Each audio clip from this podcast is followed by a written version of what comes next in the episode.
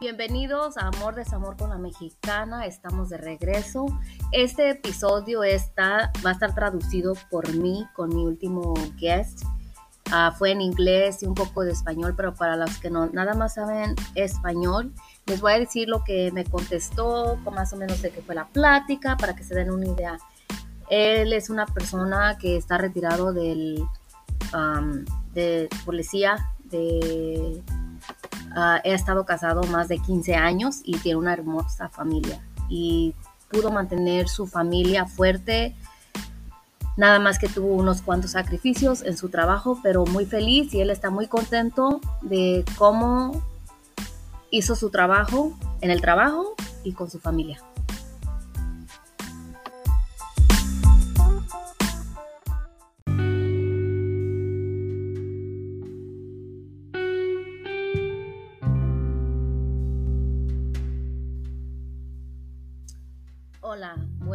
Buenas tardes, buenas noches para los que me están escuchando. Este episodio es sobre un hombre que trabajaba para las autoridades, policía.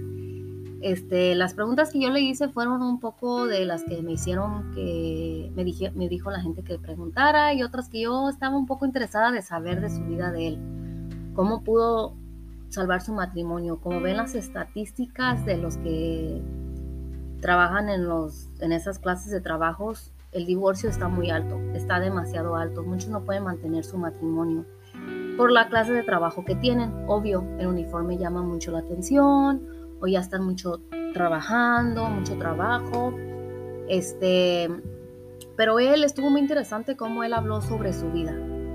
Él dijo que sí, él estuvo a, a un punto muy bajo de su vida, que pensó en suicidarse, pero tuvo a su hermana de apoyo pero antes de eso, él dijo que se casó y pues él se casó para tener una familia, tuvo su familia y él dijo, el trabajo cambia las personas, pero él no dejó que cambiara su modo de él. Él, su, su meta de él fue sacar a sus hijas adelante, pero estar en la vida de sus hijas. Él se metió como coach de, los, de sus hijos o hijas Ah, no le pregunté que tenía hijos, hijas, pero sí, yo sé que tiene hijos.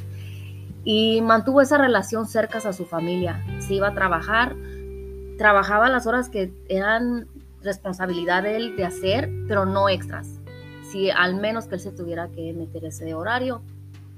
Tuvo mucho rechazo en el trabajo por compañeros que le se burlaban de él, porque como muchos no entienden es que uno de esos trabajos, o esas clases de trabajos, perdón, traen estrés y también hay mucho bullying. Nada más que esas clases de personas lo tienen callado por la clase de trabajo que tienen, no tienen que aparentar eso.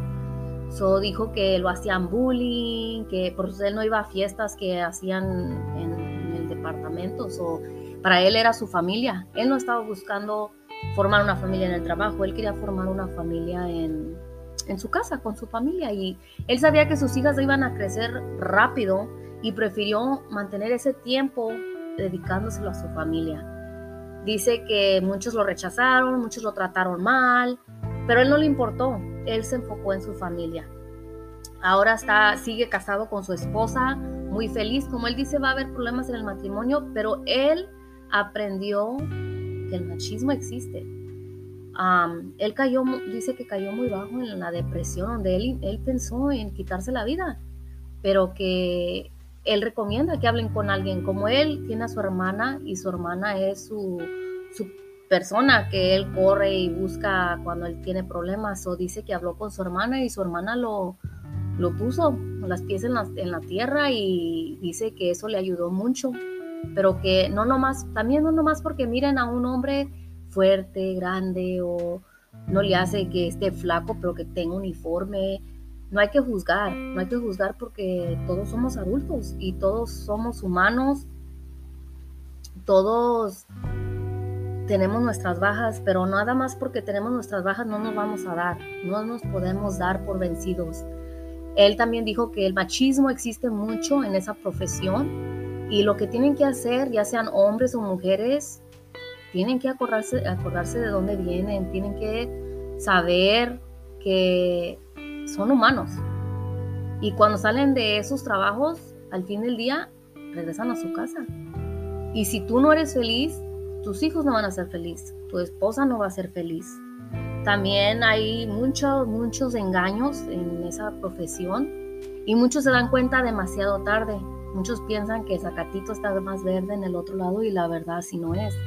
Lo que debes de tratar de hacer es arreglar tu zacate en tu lado, tu pasto, arregla tu casita, arregla tu hogar, porque ellos estuvieron contigo en las malas.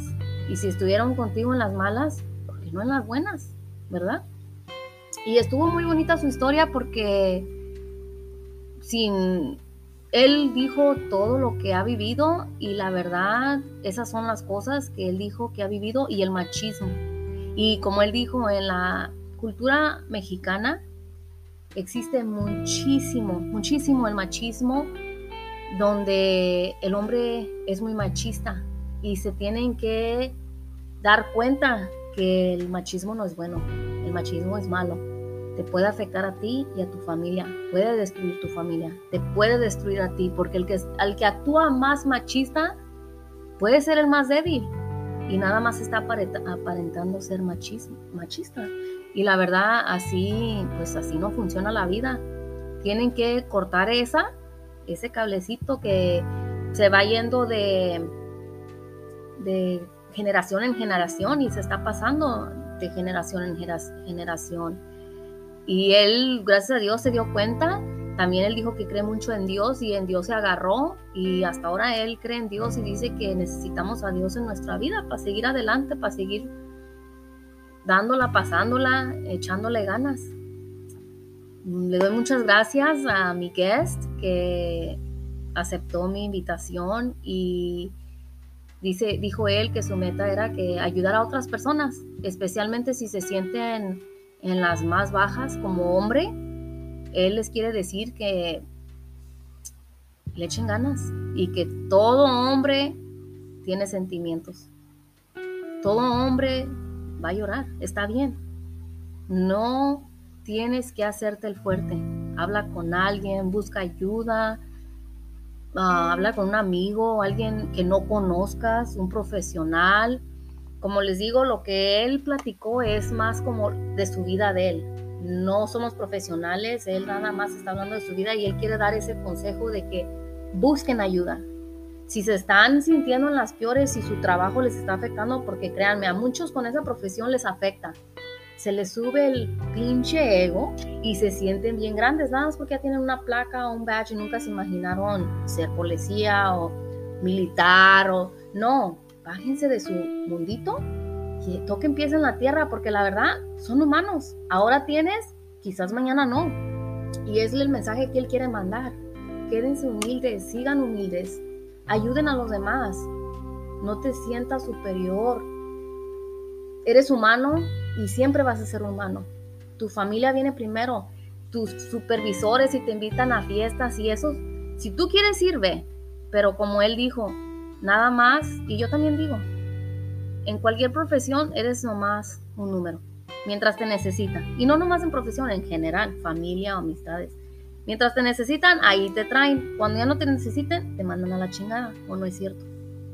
mantengan el margen, háblenles a todos, llévense bien, platiquen y eso, pero no escojas tu trabajo sobre tu familia, porque al fin de cuentas, tu familia es la que va a estar allí, siempre.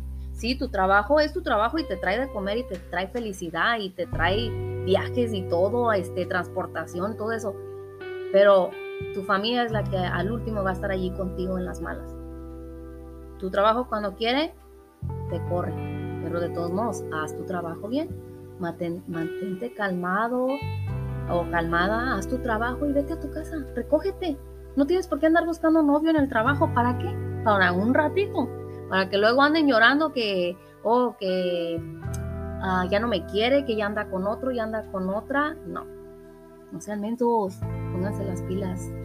Con esto les mando un mensaje y espero les haya gustado este episodio. Les tengo otro episodio muy pronto y espero y les guste.